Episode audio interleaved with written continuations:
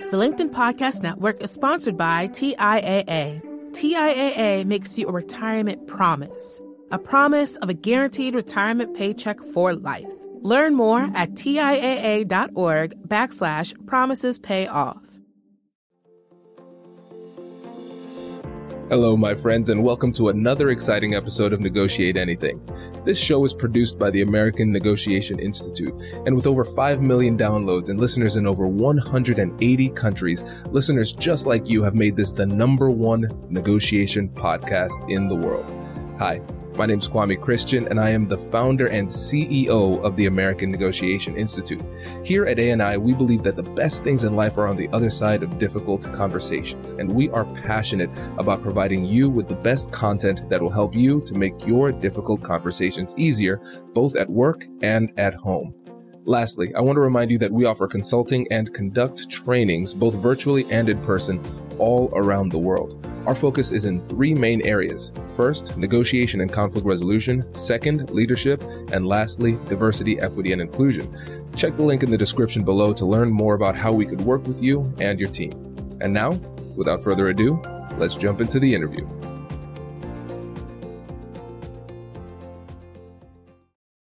Hey everyone, welcome to the episode. As always, I have the same challenge for you. If Michael says something brilliant, which I know he absolutely will, I want you to take note of it. And if you leave this episode with a new tool that you can use, just give us a five star review so other people know that the tips and tricks that you hear in this episode and this podcast are valuable.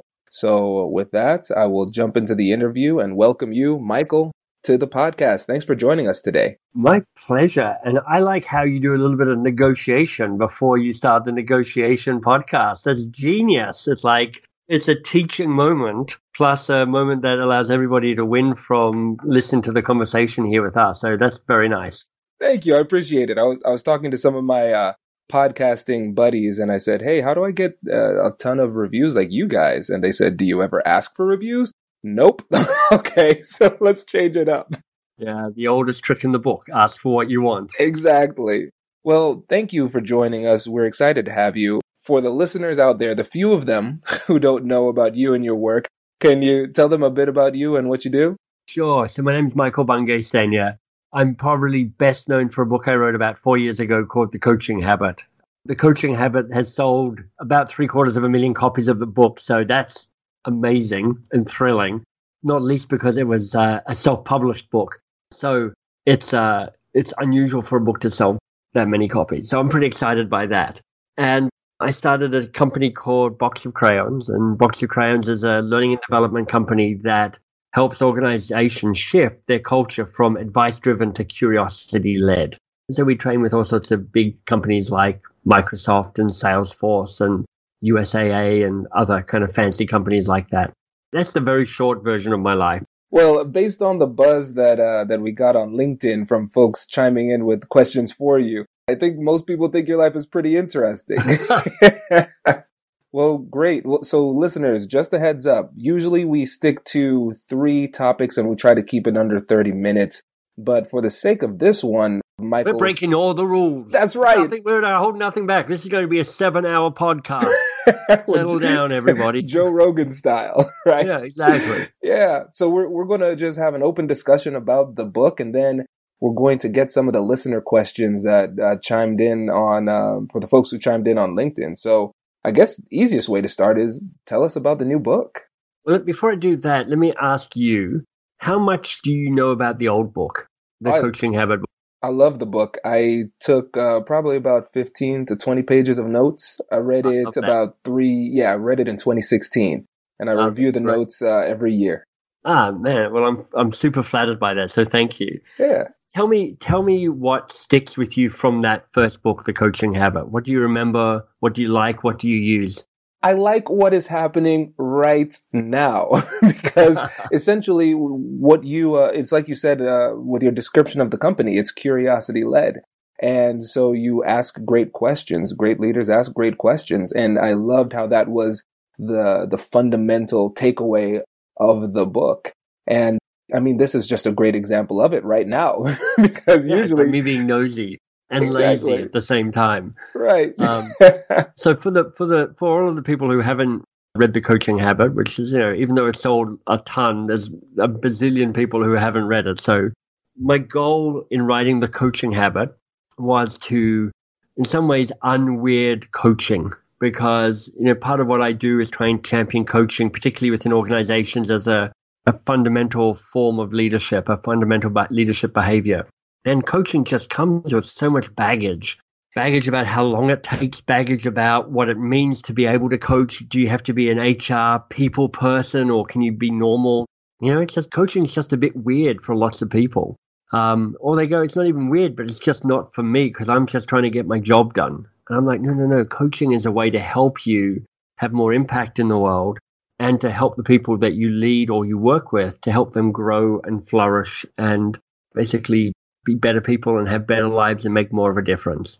So with the coaching habit, I just try to strip down and demystify what it means to be coach like. And to your point, it's like it's all about can you stay curious a little bit longer? Can you rush to action and advice giving just a little bit more slowly? Because most people are not that great at uh, asking questions or staying curious. So in the coaching habit book, and this is what you took the notes on, I'm like, here are seven great questions. They're not the only questions in the world, but if you have just these seven good questions in your back pocket, you'll find yourself a much more effective leader. And the opening chapter was here's how you build habits so that you can change your behavior and be more curious. So, like I say, that's gone down really well. People love it. And as much as there are a whole bunch of people who write to me and go, it's amazing. I started asking the questions and it's, you know, I'm a better parent. I'm a better human being. I'm a better manager, all of that. There are lots of people who go, Michael, your book is is okay. I like it. You're a funny guy, and you it's not too long, and it's kind of it feels true and it feels interesting. And I am finding it really hard to shift my behavior to actually be more coach like. And I'm like, yeah, you know, it's true for for some of us that shift into a deepening of our curiosity just comes naturally, or we've practiced it long enough that we're good at it for lots of people are like, I get this in theory, but in practice, even though I want to be curious, it's hard. How do I do that? So the advice trap is really me taking on the challenge of going, all right, for all of us who find it difficult to shift our behavior and be more curious, what needs to happen here? And it's a deeper dive into what change is and the difference between easy change and hard change. And it's a deeper dive into some of these coaching skills. So we take some of the questions that we shared in the first book and kind of expand on some of them and give some additional coaching resources there as well. The ultimate goal, and this will be my, my wrap up, my ultimate goal with this new book, The Advice Trap, is to help people tame their advice monster because we all have this advice monster. You know, as soon as somebody starts talking, our advice monster shows up and goes, Oh, oh, I'm going to help you out here. I'm going to add value to this conversation. And of course, this is perfect in in this context because in a commitment to negotiation, there's such a strong tug to hold us in the place of certainty and advice and expertise, because that feels like the safest place to come from in a negotiation conversation. And curiosity almost always will enhance and better a negotiation, I, I would guess. Absolutely. Yeah, you're spot on. And as I was reading the book, I think that was one of the things that was most interesting to me just how similar coaching as a leader for the people on your team is to negotiating effectively. And, and what we're finding just in conversation in general, curiosity is the key. Right. Because actually, when you think about the the conversations that go well, whether that's a sales conversation or a negotiation or coaching or a management conversation, they're all basically the same. They've just got different labels because the context is slightly different but they're all basically the same.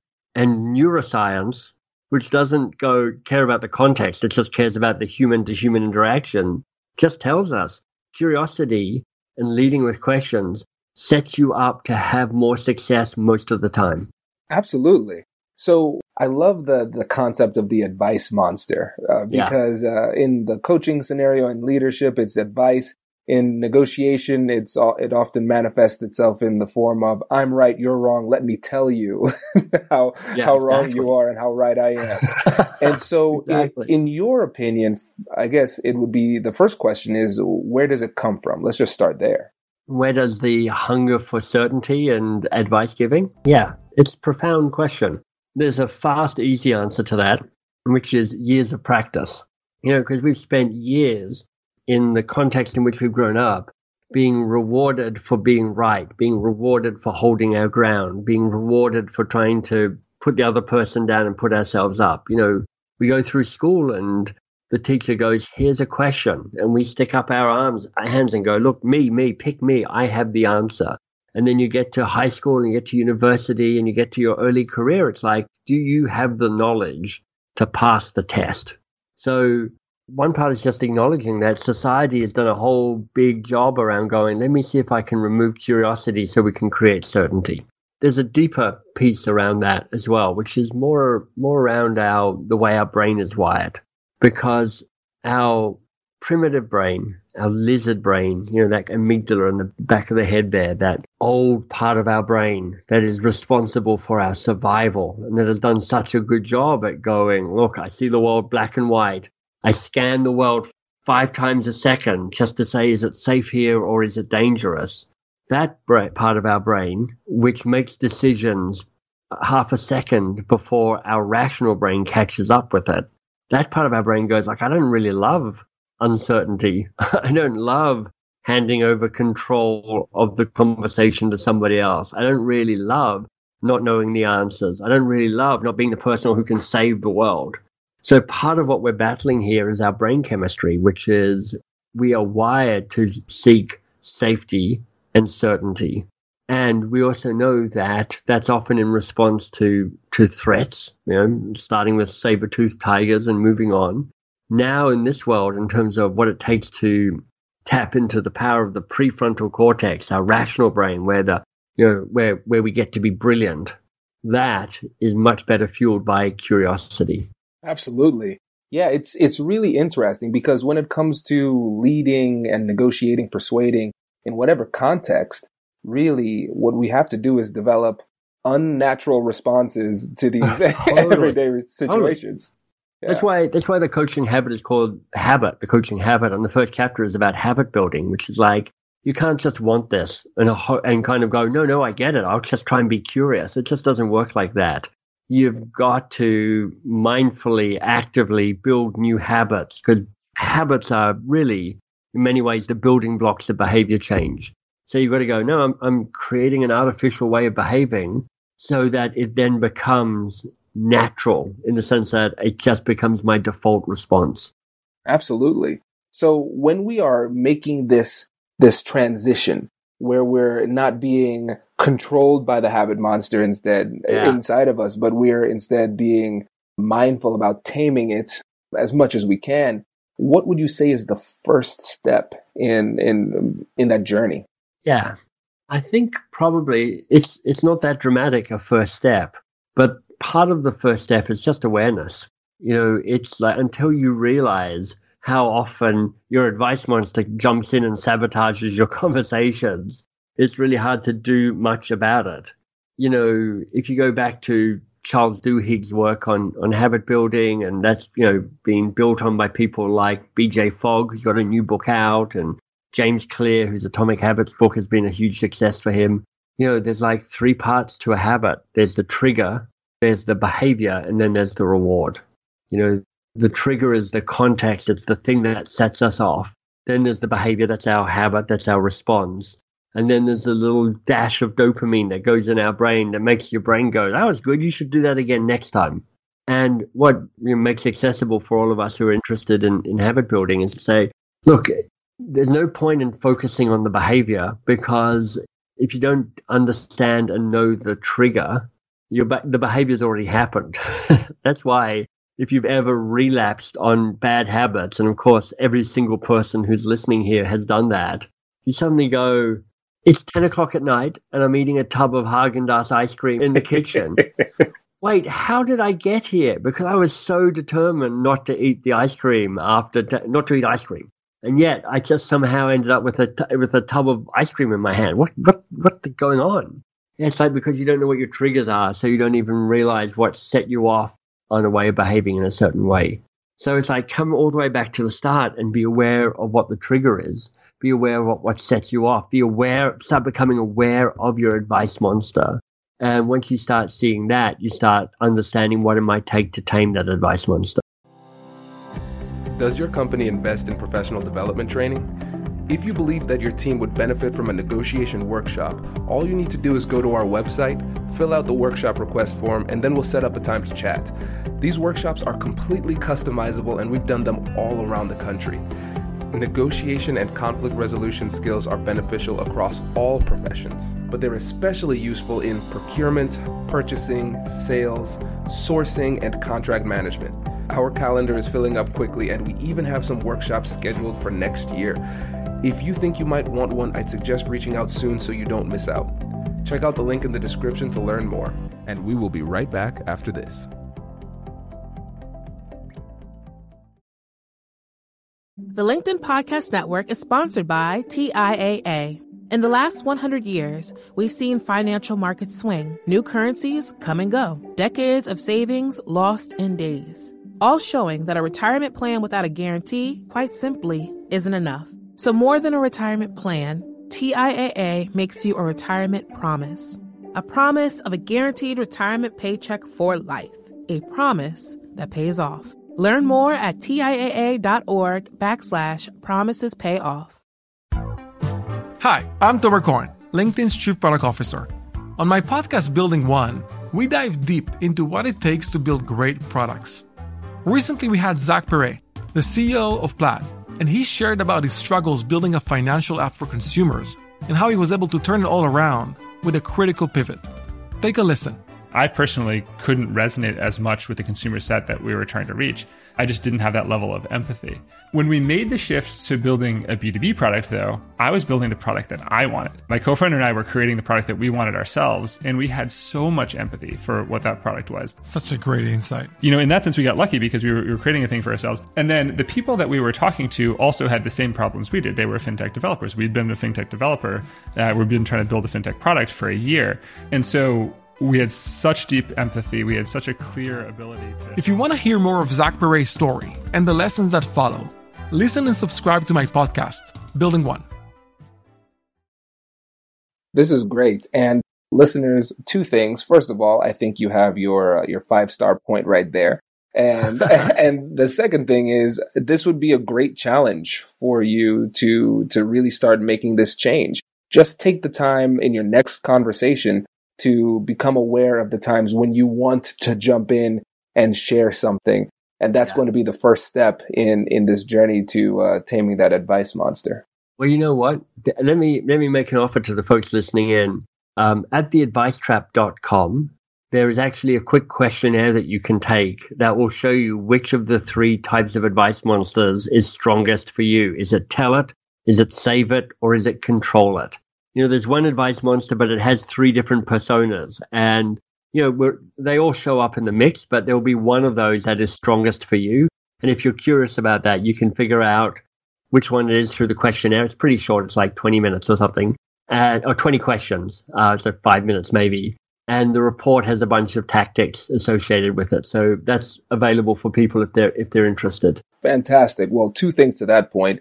Number one, these are listeners of the Negotiate Anything podcast. So of course they're curious. and the second thing is, let's just transition into talking about those three personalities of the advice monster sure. and um, how they appear.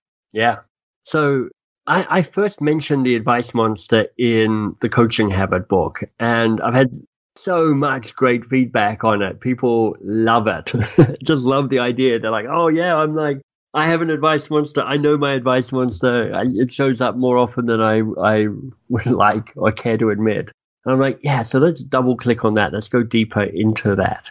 So three different personas of the advice monster. Tell it, save it, and control it. So tell it is the noisiest of the three. And people will know this one because it's part of our lives. Tell it has convinced you that the only way you add value is to have the answer you don't have the answer, if you don't have all the answers, in fact, if you don't have all the answers to all the things, you fail. so that strong anxiety that you might feel where it's like, oh, somebody's talking, somebody's come to me for help, and I don't have the solution. That's your advice monster rattling the cage. So that's the first one. Tell it. Oh, so save it as the second one. Save it's a little more subtle. Save it's put its arm around you and it's convinced you that the way you add value is to save everybody, to, to rescue everybody. Your job is to not allow anybody to stumble, to struggle, to fail, because if they do, then you fail. So that weight you can feel around, oh my God, they're finding it hard. That's my problem. That is, that is save it. And then the third of the advice monster personas is control it. And this is kind of the sneakiest of the three. And control it has convinced you that the only way you win is to maintain control. Don't give up control to anybody on anything. You've got to make sure that you've got your fingers in the pie from the start through to the finish. If you give up control, if you give up power to anybody, then you fail. So what I'm sure is, is the people listening to this, there's some people going, oh yeah, it's one, it's two, it's three for me. But I bet you for a lot of people, they're like, oh, you know, all of the above. I recognize all of those as these kind of deeper triggers, deeper drivers for why it's hard to be curious. Because we've got those three advice monsters going, hey, you better have all the answers. Hey, you better save all the people. Hey, you better control all the situations. Because if you don't, you fail. But here's the thing that connects the three personas, and this is powerful for people to hear. When your advice monster is in control, you are saying that you are better than the other person. You're better than the other person. You're saying that they're not good enough. They're not smart enough. They're not fast enough, brave enough, moral enough, experienced enough, insightful enough, wise enough. You're basically saying that they're not good enough. But, you know, part of what's painful about this is it's not just the other person who gets diminished in this moment when your advice monster is on the loose. You get diminished too, because when your advice monster is in control, you lose connection to your humanity, you lose connection to your vulnerability and your empathy and your compassion. You know, your answers start becoming your armor. And in that moment, everybody loses in this equation. This is great. I really love this point. So by the time this episode goes live, the book will be available too. So listeners, check the link in the description to make sure you go and take advantage of the resources and of course buy the book. Thank you. Yeah. So with the time remaining, let's go to the LinkedIn questions. I was really excited yeah. about this and we'll get to as many as we can given the time. So the the first question comes from I, I believe a mutual friend, Dave Stachowiak. Oh, I love Dave. Yeah. I mean, this is another great podcast. If you don't know his podcast, Coaching for Leaders, it is fabulous. He has amazing guests, really smart, lovely, big hearted man. So you should be subscribed to two podcasts, this one and Dave Stachowiak's one. So if you're not there. I agree completely. Well, perfect. So Dave says, I'd be curious to hear Michael's thoughts on questions to ask in negotiation situations. Probably those are not coaching questions, but just curious on what works for him with regard to information gathering when he's in situations where he's negotiating on behalf of his company. Yeah. So there is one question. and In fact, it is a coaching question because, you know, coaching questions are just questions. In the coaching habit book, I talk about it as the foundation question. And it is the number four of the seven that are listed in the coaching habit book. And the question is, what do you want? What do you want? and actually, for me anyway, when I'm in negotiation, what I really want to be asking is myself, which is what do I want? Because until I know what I want, it's really hard to act. It's really hard to engage in a negotiation. And so often, if I'm at all fuzzy about that, I'm procrastinating about the conversation because I'm like, I don't know really where I'm trying to get this conversation to. So how do I navigate if I don't have a North Star? You know, that's a question that works equally well in something like feedback, which honestly is like negotiation, but around behavior change rather than a contract or money or whatever it might be. People procrastinate around feedback and you know the the myth is oh because it's a it's a hard conversation because it's touchy feely because you know they might cry you know all of that sort of stuff but actually a bigger reason or a significant reason why people procrastinate is because they haven't got clear on what they want. They haven't got clear on the request they want to make. Once you know what you want, you are finding your feet around what it takes for you to take action. So that that's the question that I come back to is like I got to know what I want and I got to know what they want because then we understand the gap. and then I have a foundation for action because I know what I want as part of this as an outcome. It's a great response. And really, Dave, you got a, a bonus question too, because it's really two questions in one. Because you first, beforehand, so you're thinking thoroughly, you clarify with yourself what it is that you want, and then right. you clarify what they want. That's great. Exactly. Well, perfect. Then, then well, actually, before you go on, oh, let me ask ahead. you What's what's the variation of that question that you use most often that you think is most powerful in negotiations?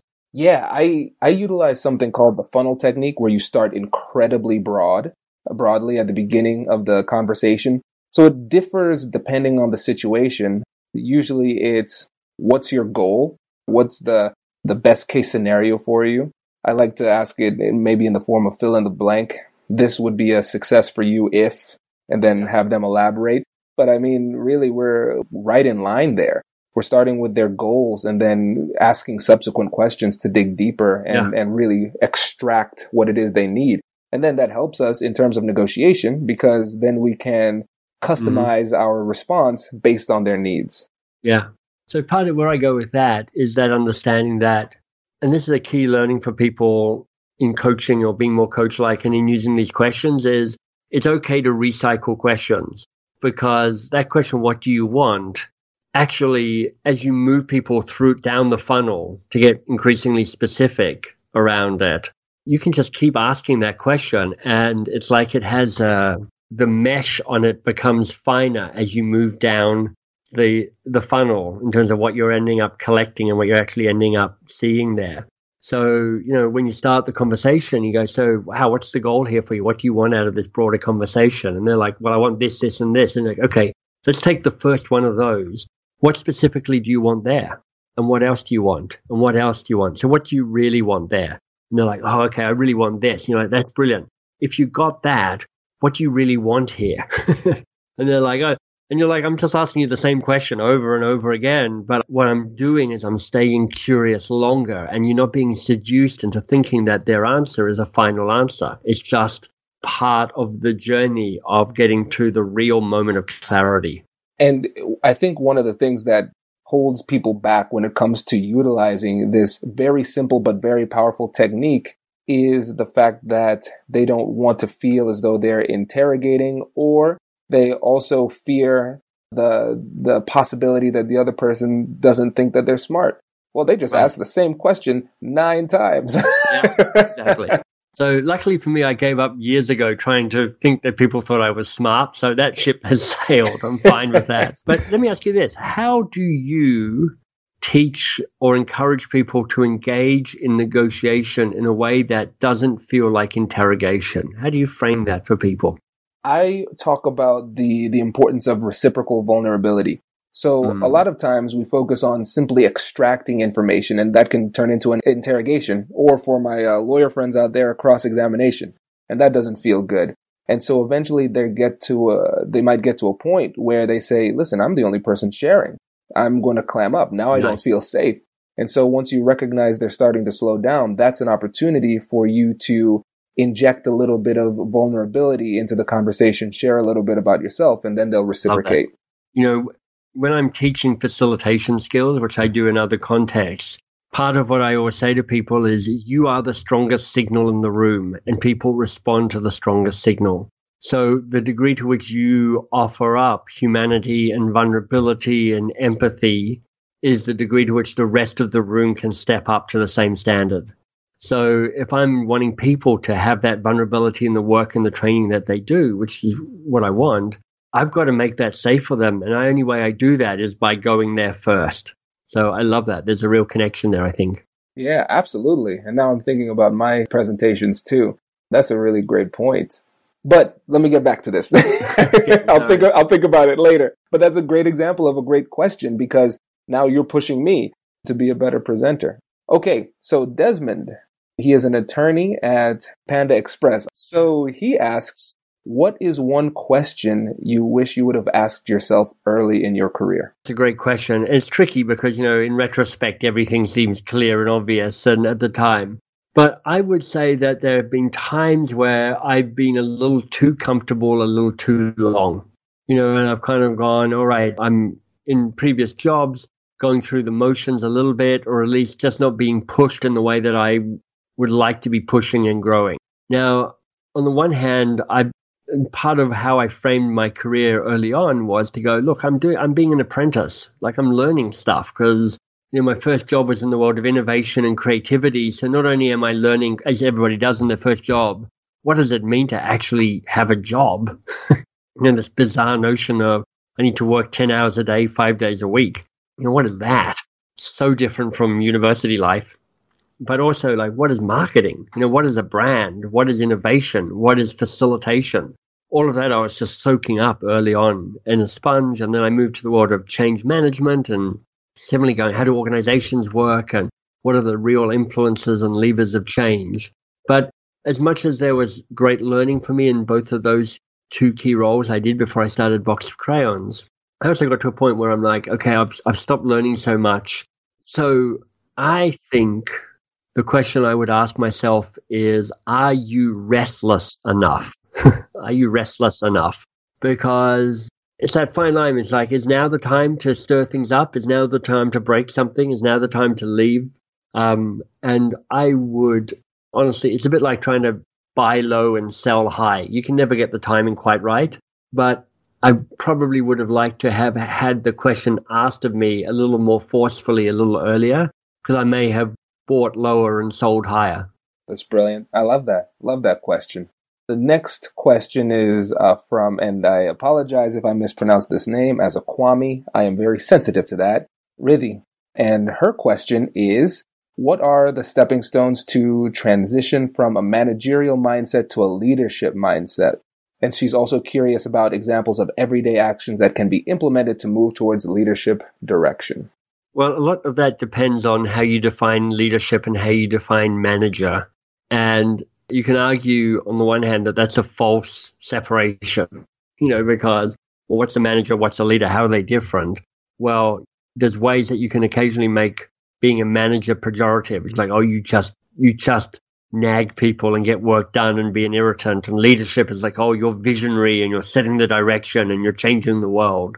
So for me, there's partly is to collapse those two and go, look, your job is to do two things. Your job is to go, am I having the most impact I could with the sphere of control and influence that I have? You know, that might be you lead a team or it might be that you're an individual contributor.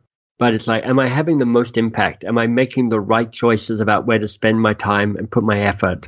Am I being strategic Am I not being busy for the sake of being busy, but am I going, right, here's, you know, the language I would use is here's the great work project, the work that has more impact and the work that has more meaning. Am I putting time to that? So that's the first part of the mix. And then the second part of the mix is, am I fully committed to the people who, with whom I work? And there might be people you lead in a kind of more formal relationship. You're a team leader of some sort. It might be people who you're kind of on a let's call it a fellowship with. You know, you're kind of you're traveling on the same path, even though you don't have a formal leadership role. But it's like, are you helping them grow? Are you helping them learn? And in the same way that you need to be focused on them, going, are, are we doing the work that has impact? Are you engaged? You're also going to be asking yourself, is am I am I showing up fully? You know, full heart, full commitment, fully engaged around all of that as well. So I guess I'm collapsing manager and leader. I'm like, you know, labels can be a bit deceptive and you can fall into the trap of, oh, I'm not a leader until I am VP of something or other, or I have a team of at least X number of people, or I get this amount of money for my job. Like, nah. Whether you work for a big company, a small company, or you work for yourself, whether you um, have a big team or no team, or you're an individual contributor, it's like you got a job in this world. Show up and do work that has more impact show up and make the people around you better. I love it. Great response. Alan has a great question. He's a negotiation expert. And so his question is What are some of your favorite coaching questions? So we already covered what is your goal? Let's say yeah, what you want. Two. Yeah. So the question that I point people to as the best coaching question in the world is, and what else? And what else? And this is super helpful in negotiation because the key insight is their first answer is never their only answer, and it's often not their best answer. So that willingness to go, no, let me stay curious here. okay, what do you want? What else do you want? You know, what's your goal? And what else is your goal? And what else is your goal? Okay, so what's your goal? No, really, what's your goal? You're just going to get somewhere more interesting if you stay curious longer. And, and what else is, you know, if you're going to pick one question to start with and run with and start making your own, that might be it. Brilliant. I love it. That's a great topic. Great. And then the last one is from my friend Mike. He has a great blog on how to save face. I would strongly recommend it. Strongly recommend it. His podcast is coming soon, everybody. So I'll keep on peer pressuring him until it happens. Come on, come on, Mike, step up. Get the podcast out. It's like ship it. I'll let him know. That's right. Go go and read Seth Godin on shipping it because here's the thing. Your first podcast episodes will be mediocre. And that is perfect because that's the standard you're going for. You're going for barely adequate when you start something because you don't know what the hell you're doing. You know, you can listen to podcasts like this one and others where you're like, they're really good. You can make up all sorts of reasons why you can't get that first episode out till it's as good as that. You're like, no, it's easy. It costs you a hundred bucks to buy a decent microphone and everything else is absolutely free. There's a bajillion lessons on how to set up a podcast on the internet. You don't even Seth Godin has a podcast, uh, how to run, how to do a podcast course as part of Akimbo. His, his, no, something. Anyway, as part of his thing. So look up the Seth Godin podcaster course and just get out there and do it. Come on, Mike. well, there you go, Mike. I don't know what your question is, but there's your answer, which is you should do a podcast and you should do it now. I love this. this is great. Okay, so so Mike asked, do you have any additional recommended opening type questions other than what's on your mind today? So I guess we're to- focusing here I on do. small talk. Yeah, I do. So my recommended, I mean, what's on your mind is a great opening question. But my other recommended opening question would be, why haven't you launched your podcast? Love it. So but if that doesn't work, because that may work with a few people, but actually some people will just be confusing. There's there's lots of variations on that. You know, it's like, and it depends on the context. But it's like, where should we focus today? Where should we start? What's where's the most useful place for us to begin? If we're going to jump in, where's the where's the most interesting place for us to go right away? You know, that that it's a directive to say you get to choose. This is the kind of behind the question. I want you to choose where we start but I want you to go somewhere interesting and important that matters, not just do kind of miscellaneous small talk. That's great. That's great because it's a, it, with their response, they're giving a very, very clear signal on where you should focus your attention. Right. So, you know, in the context of negotiation, and you tell me whether this is right or not, it's kind of masterful because you're both giving them control and you're also controlling the conversation. Exactly. And that is that is what a powerful negotiation looks like to me, where the, the other party feels empowered and engaged and not diminished and not disempowered, but actually you're holding the bigger picture about where you want to take this conversation. You're spot on. Spot on. Well, this has been fantastic, Michael. Thank you so much for coming on the show. My pleasure. It's been lovely to have you. This has been fun. Yes. So yeah, if you if you ever want to come back on and and down the road when the book is, as you, I know you're really intentional about the way you market, I'd, I'd love to help you out. Well, thank you. I appreciate that. Here's the thing: I, am not going to return until Mike puts out his first podcast episode. so, okay. like, until Mike steps up, that you're you're dead to me. He's dead to me. Everybody's dead to me here. Oh man. Okay, I will. That's yeah, you got you got to get into that now. Absolutely. Oh, this is great. This is great. Well, fantastic. Cool. All right, my friend. Well, you have this a safe super trip. fun. Yeah, likewise. Likewise. We will be in touch. I'll All see right. you. Thanks, man. Bye. See ya. Congratulations! You've just joined an elite club. By listening to a full episode, you're now officially on the Negotiate Anything team. So, welcome aboard. What most team members do is they subscribe to the podcast because that allows them to automatically get the latest episodes of the show. The best things in life lie on the other side of difficult conversations. Keep learning, keep practicing, and keep getting better. Your relationships will improve, your career will soar, and you'll have the confidence you need to get the most out of these crucial conversations. Again, thank you for joining the team. We're excited to have you, and I will see you in the next episode. I'll catch you later.